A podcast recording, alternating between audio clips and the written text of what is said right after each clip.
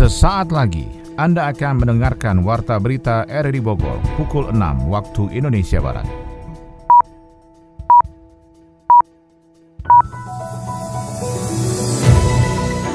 Selamat pagi, salam jumpa. Kami hadir kembali dalam Warta Berita edisi hari ini, Selasa 8 Maret 2022. Informasi ini juga turut disiarkan melalui audio streaming lewat RRI Play dan juga disiarkan lewat Radio Tegak Beriman Kabupaten Bogor, Jawa Barat dan Anda bisa akses di Spotify RRI Bogor. Berita utama hari ini adalah Pelaku perjalanan yang sudah divaksin lengkap tidak perlu lagi menunjukkan bukti tes antigen atau PCR negatif. Pemerintah Kota Bogor masih menghentikan pembelajaran tatap muka. Cuaca ekstrim dengan angin kencang masih akan melanda Bogor dalam beberapa pekan ke depan. Saya Maulana Narto, inilah Warta Berita selengkapnya.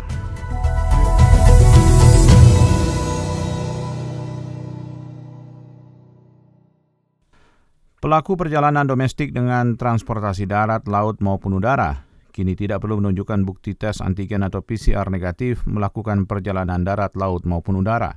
Menko Bidang Kemaritiman dan Investasi sekaligus Wakil Ketua Komite Penanganan COVID-19 dan Pemulihan Ekonomi Nasional KPCPN Luhut Binsar Panjaitan dalam press conference daring terkait hasil ratas PPKM di Jakarta mengatakan kebijakan itu berlaku bagi mereka yang sudah divaksin lengkap.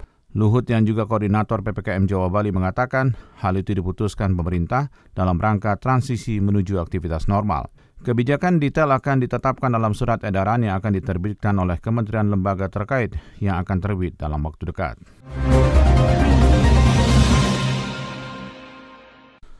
Presiden Joko Widodo akan menerima para pembalap MotoGP menjelang balapan di Mandalika State Circuit di Provinsi Nusa Tenggara Barat pada 18 hingga 20 Maret 2022.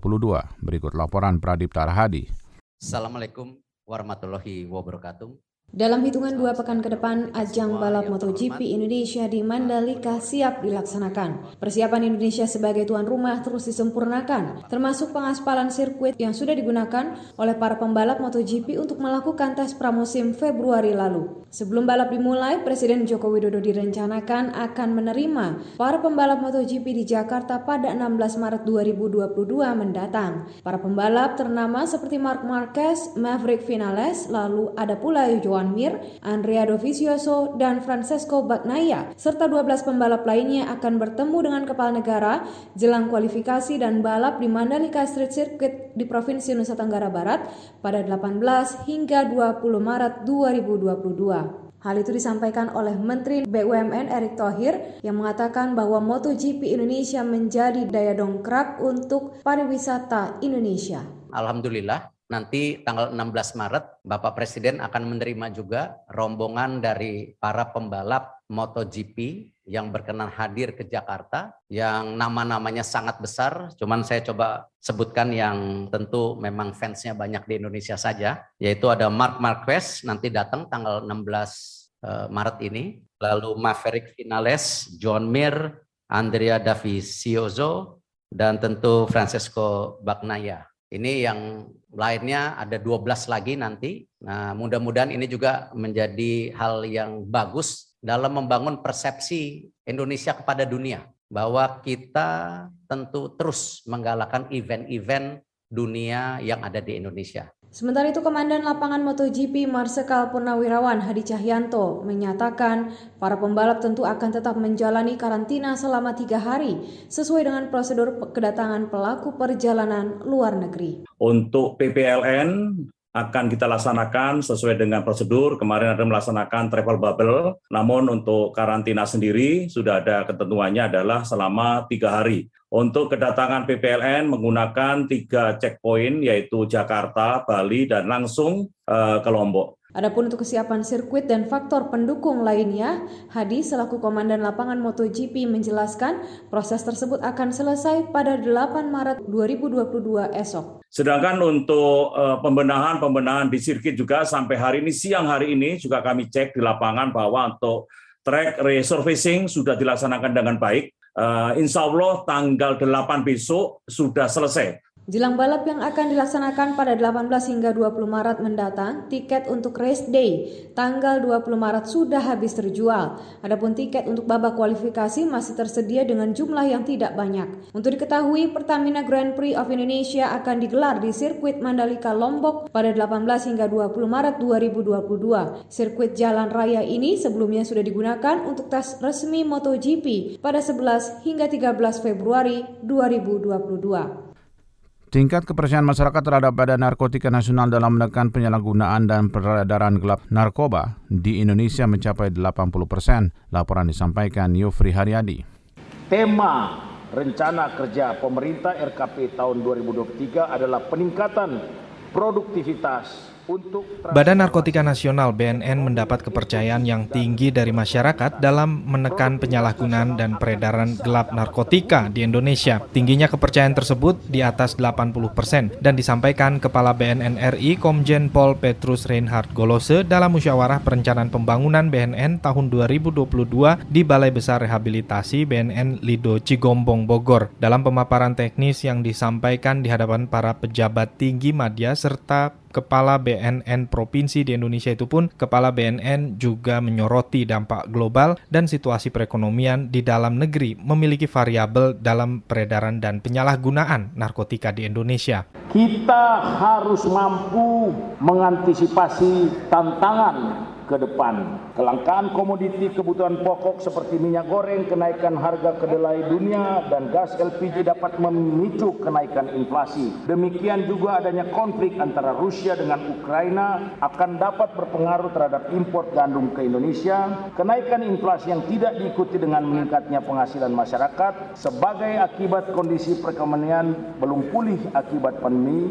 akan dapat memicu kerawanan sosial. Kondisi ter tersebut dapat menjadi salah satu variabel akan mempengaruhi adanya kemungkinan peredaran gelap dan penyalahgunaan narkotika dan prekursor narkotika. Peningkatan kemampuan dalam teknologi informasi sangat penting dalam menumpas jalur koordinasi dan komunikasi pelaku pengedar narkotika melalui dark web dengan metode tiga pendekatan soft approach, hard approach, smart approach, dan sinergitas dengan tagline War on Drugs, Indonesia tidak lagi dalam posisi defense dalam memerangi narkoba. Ditambahkan Kepala Biro Umum dan Humas BNN RI Brigjen Pol Sulistyo Pujo, jika saat ini kita dihadapkan pandemi COVID-19, maka penyalahgunaan dan dan peredaran narkotika adalah never ending pandemi. Namanya saat ini kita rame namanya pandemi ya COVID, tetapi ada namanya never ending pandemi itu yaitu narkotika ya. Ini ya. sudah ribuan tahun tetapi juga tetap ada karena itu kita nyatakan never ending pandemi dan kita prediksi ke depan ini jika tidak semua negara di dunia tidak bersatu ini keadaan tidak gampang untuk dikendalikan. Dalam pembukaan rapat kerja dan rencana pembangunan BNN RI tersebut, Kepala BNN juga memberikan apresiasi kepada Kepala BNN Nasional Provinsi Nusa Tenggara Barat sebagai terbaik pertama dalam operasi pemberantasan narkotika, kemudian disusul Kepala BNN Provinsi Riau, BNN Provinsi Yogyakarta, dan BNN Provinsi Jawa Barat. Pemerintah Kota Bogor masih melakukan penghentian sementara pembelajaran tatap muka dikarenakan kasus harian COVID-19 cenderung tinggi. Adi Fajar Nugraha melaporkan.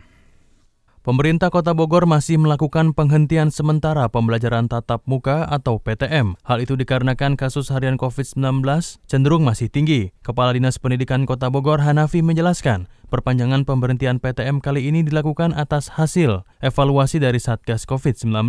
Meskipun dalam SKB 4 Menteri pada PPKM level 3 ini diperkenankan melaksanakan PTM, namun pihaknya juga menyerahkan kebijakan kepada Satgas COVID-19 dan kebijakan diskresi kepala daerah dalam hal wacana membuka kembali PTM atau tidak. Kami Dinas Pendidikan yang membawahi SMP ke bawah, kemudian Kemenak yang membawahi Madrasah Ibtidaiyah dan uh, kemudian KCD yang membawa SMA, SMK, dan SLB itu menunggu kebijakan Satgas COVID terkait dengan pemberhentian atau tidak pemberhentian PTM. Tentu kajiannya apa? Salah satunya dari Dinas Kesehatan. Ya cuman dari SKB 4 Menteri ketika level 3 itu boleh untuk melakukan PTM. Tetapi pelaksanaan PTM apa tidak itu boleh diskresi kepala daerah mengambil keputusan itu. Belum, belum ada. Jadi kami menunggu saja. Kalau keinginan masih mau juga keinginan PTM Karena kan pertahanan tatap muka itu kan luar biasa efektif, ada unsur pembinaan dan sebagainya gitu. Menurut Hanafi, sarana dan prasarana protokol kesehatan di setiap sekolah sebenarnya sudah lebih siap dibandingkan dengan awal-awal pembukaan PTM yang setelah lama dihentikan.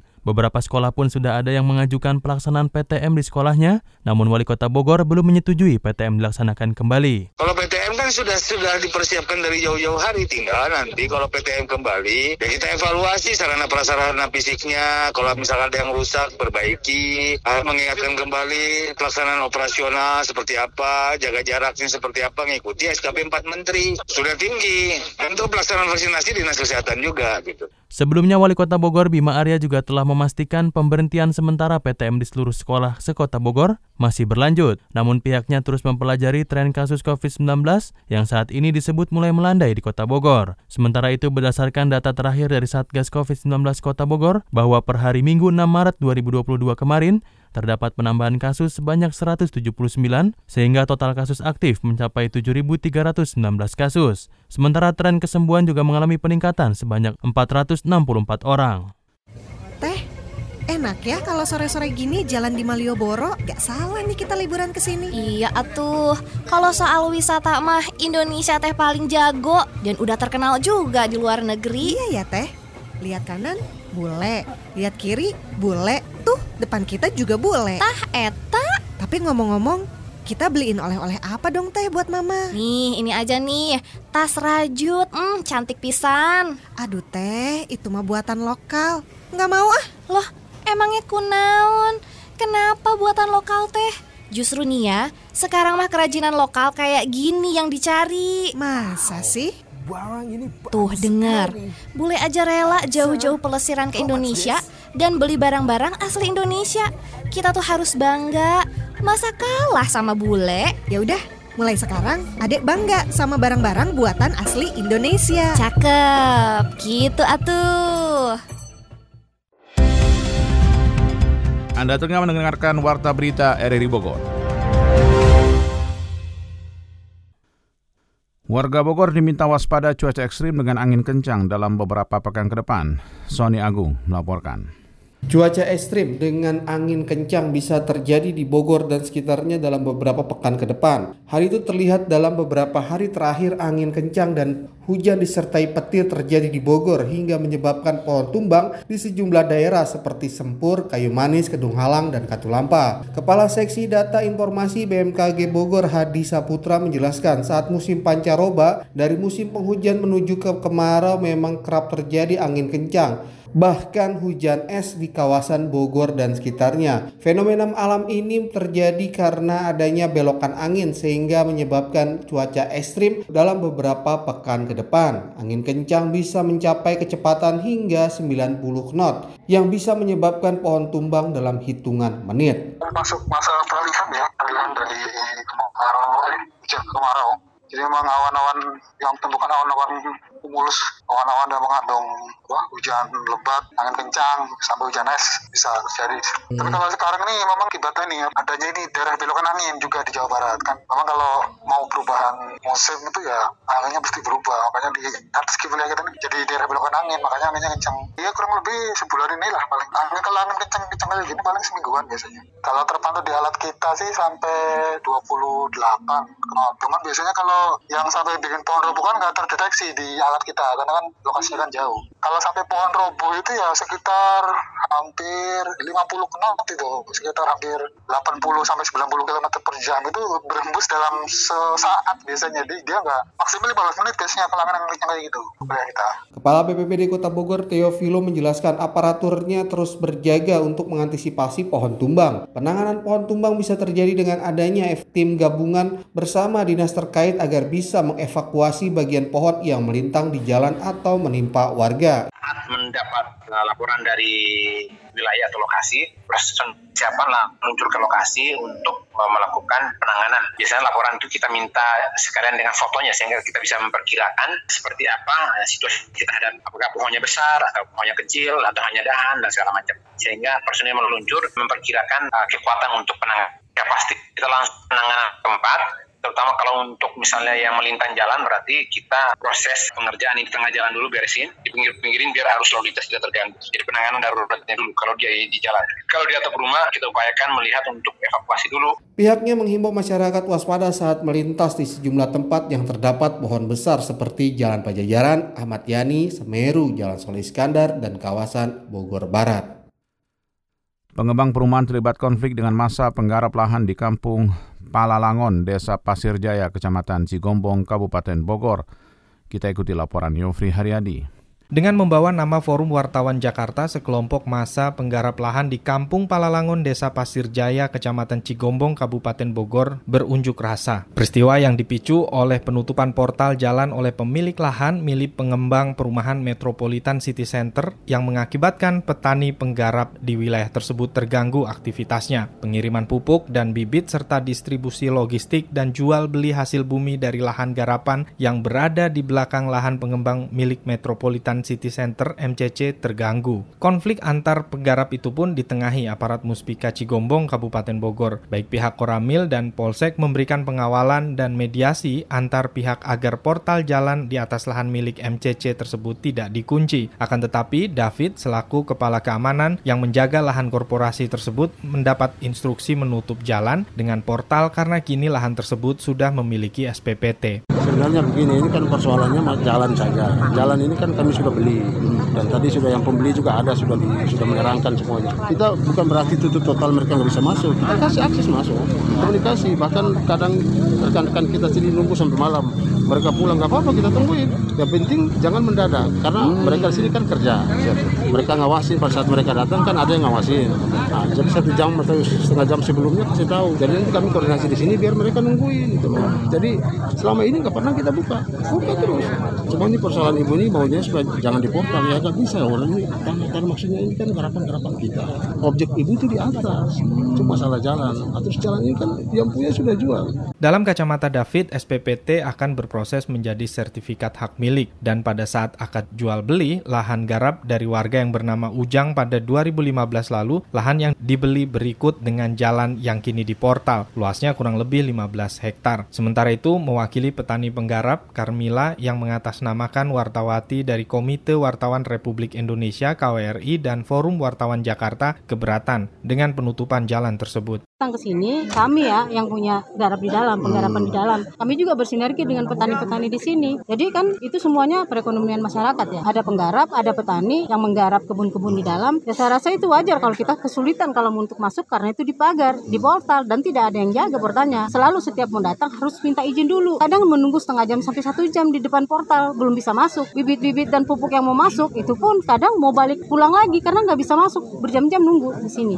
Hingga saat ini persoalan tersebut masih belum selesai, lantaran konflik yang terjadi adalah antar individu sehingga baik desa dan aparatur wilayah terkait tidak dapat melakukan intervensi lebih, kecuali kesediaan dari pemilik lahan untuk membuka dan berbagi jalan bagi kepentingan masyarakat lainnya.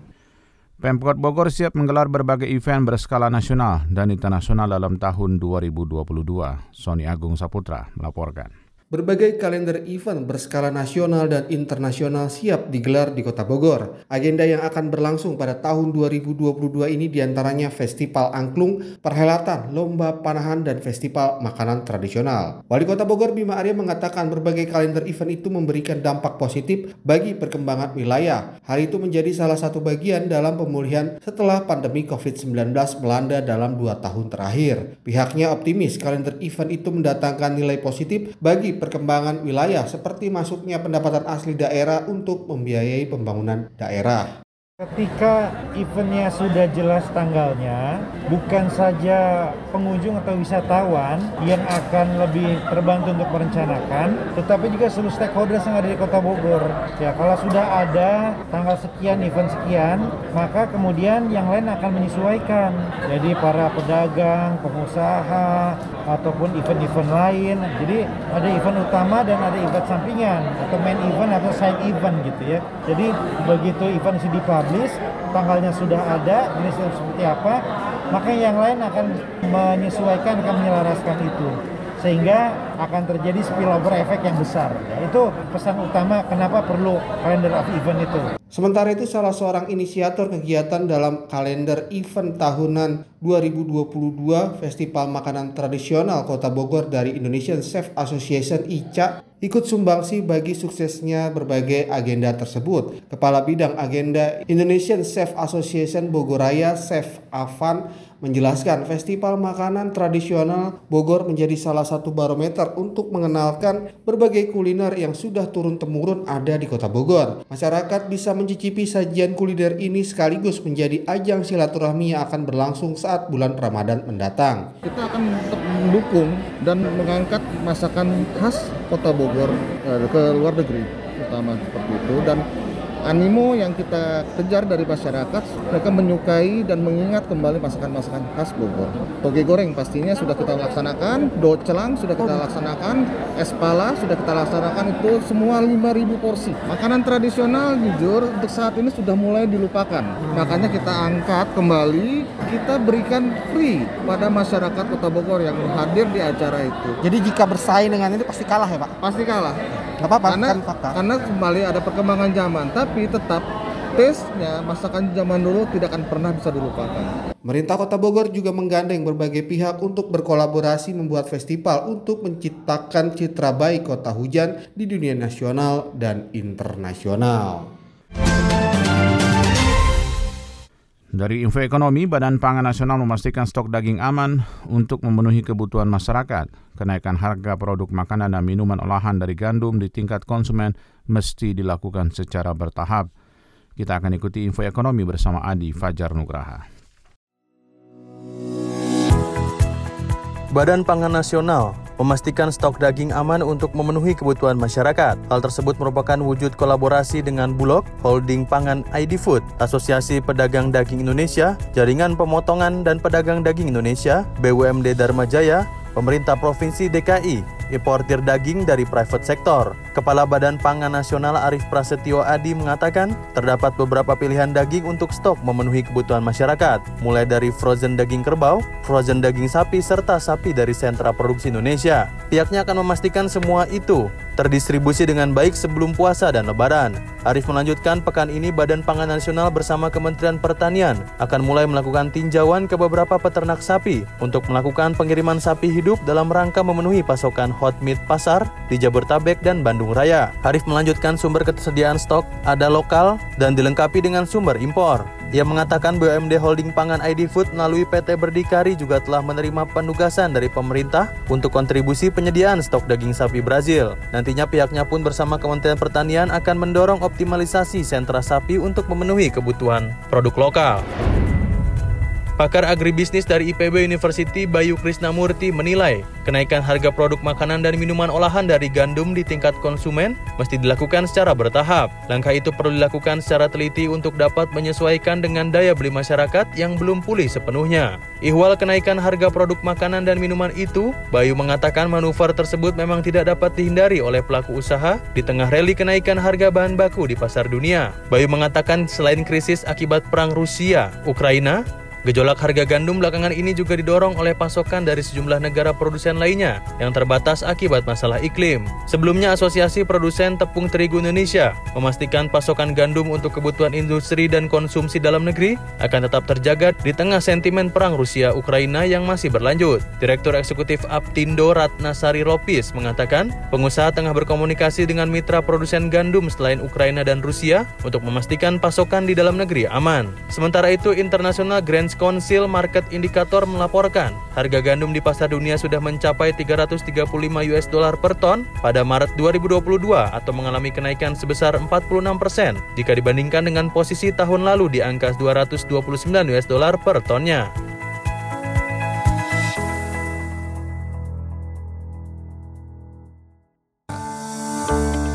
Assalamualaikum warahmatullahi wabarakatuh. Saya Umi Wahyuni, Ketua KPU Kabupaten Bogor. KPU Kabupaten Bogor bersama RRI Radio Tanggap COVID-19 mengajak bersama untuk mematuhi himbauan pemerintah dengan tetap di rumah dan social distancing untuk mencegah penyebaran COVID-19. Stay clean, stay healthy, stay safe, dan stay positif. Mari bersama kita juga menggerakkan lawan COVID-19 dengan Rp2.000 dari, oleh, dan untuk kita semua.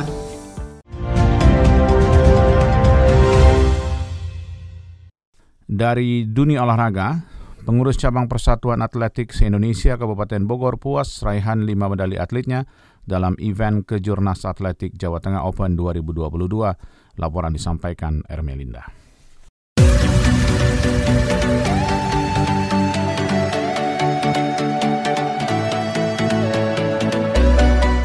Prestasi membanggakan baru saja diraih pengurus cabang Persatuan Atletik seluruh Indonesia PASI Kabupaten Bogor melalui para atletnya yang sukses meraih 5 medali emas pada kejuaraan nasional Kejurnas Atletik Jateng Open 2022 di kawasan Gor Tri Lomba Juang Semarang Jateng belum lama ini. Kelima medali tersebut dua di antaranya medali emas diraih Suwandi Wijaya dari nomor lompat jauh dengan catatan 7,45 meter dan melampaui limit Porprov serta satu medali emas lainnya diraih Hendro Yap dari nomor 10.000 meter jalan cepat dengan catatan waktu 44 menit. Sementara dua medali perak dipersembahkan Suwandi Wijaya dari nomor lompat jangkit dengan catatan 14.75 meter dan satu dari Tri Suhartono yang turun di nomor lontar martil dengan catatan 51,13 meter. Sedangkan satu medali perunggu berhasil diraih Stefanus Benaya dari nomor tolak peluru. Ketua Umum Pengcapasi Kabupaten Bogor Algusri mengaku puas atas raihan 5 medali yang baru saja diraih atletnya dalam event Kejurnas Atletik Jateng Open 2022.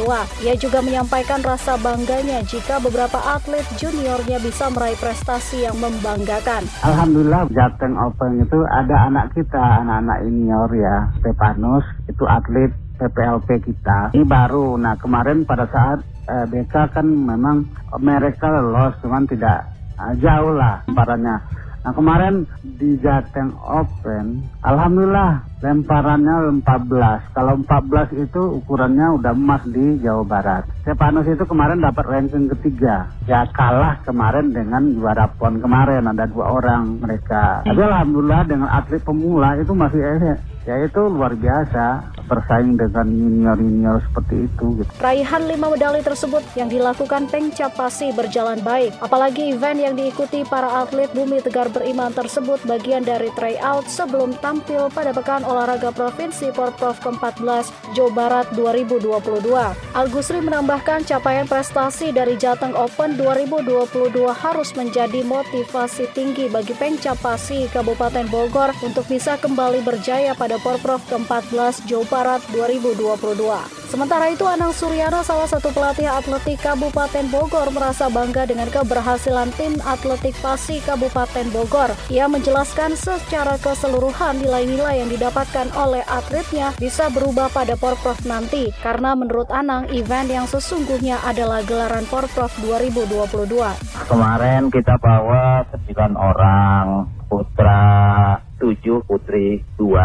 Alhamdulillah hasilnya luar biasa. Kita meraih dua emas, dua perak, dan satu perunggu. Perlu diketahui kalau Jateng Open itu levelnya nasional. Semua atlet-atlet uh, peraih medali emas pon juga sebagian hadir. Kalau secara umum itu keberhasilan kemarin itu luar biasa. Karena target kita sebenarnya bukan di Jateng Open tapi di Porprov jadi kemarin itu walaupun perunggu itu kemungkinan kalau di Porprov itu bisa emas di tolak peluru putra itu. Ya artinya yang juara satu juara dua itu kemungkinan untuk Porprov bisa menjadi emas. Dengan catatan ya kita daerah lain pun mempersiapkan masih belum uh, secara angka-angka oke okay. mungkin nanti angka itu kan bisa berubah Kejurnas Atletik Jateng Open 2022 diikuti 56 tim. Kota Salatiga menjadi juara umum usai meraih 4 emas, 3 perak serta 2 perunggu. Persatuan Atletik seluruh Indonesia Pasi Jawa Timur di urutan kedua dengan 4 emas, 2 perak dan 1 perunggu.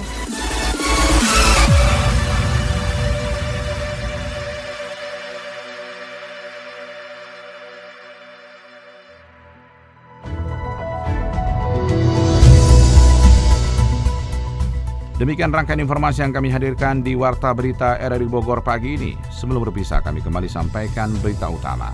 Pelaku perjalanan yang sudah divaksin lengkap tidak perlu lagi menunjukkan bukti tes antigen atau PCR negatif. Pemerintah Kota Bogor masih menghentikan pembelajaran tatap muka. Cuaca ekstrim dengan angin kencang masih akan melanda Bogor dalam beberapa pekan ke depan. Saya Maulana Isnarto bersama tim bertugas pada hari ini mengucapkan terima kasih atas perhatian Anda. Selamat pagi dan sampai jumpa.